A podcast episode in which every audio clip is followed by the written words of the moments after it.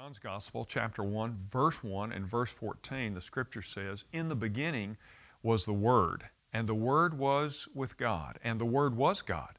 And the Word became flesh and made His dwelling among us. And we have seen His glory, the glory of the one and only who came from the Father, full of grace and truth. You know, Jesus is the Word that became flesh. He has always been, and He always will be. In the beginning was the Word, the Scripture says, and the Word was with God, and the Word was God. So, as we consider Christ as a baby born in Bethlehem, we must not lose sight that He became a man, our Savior, and is also God Almighty. It could not have been any other way. Jesus sacrificially offering His life would have still not been enough to redeem the sins of man if it were not of God. So let us rejoice that the Word, who entered the world as a helpless infant, is the same one who brought the world into existence.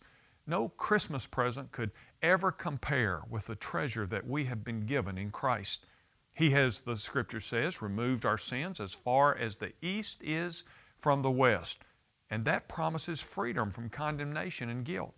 He has secured for us a glorious life with Him that knows no ending. As Christians, we may be aware of these truths, but it's easy to get caught up in the sentimentality of the manger scene without falling down in worship at the wonder of God in human form. We think of the manger as a bed for the Christ child, but what rest we find there for our own souls. Because of the manger, you see, and the one who slept there, we have freedom from fear and deliverance and from death. What should our unbridled response to this incredible gift be? Well, our hearts should be overwhelmed with thankfulness and great joy.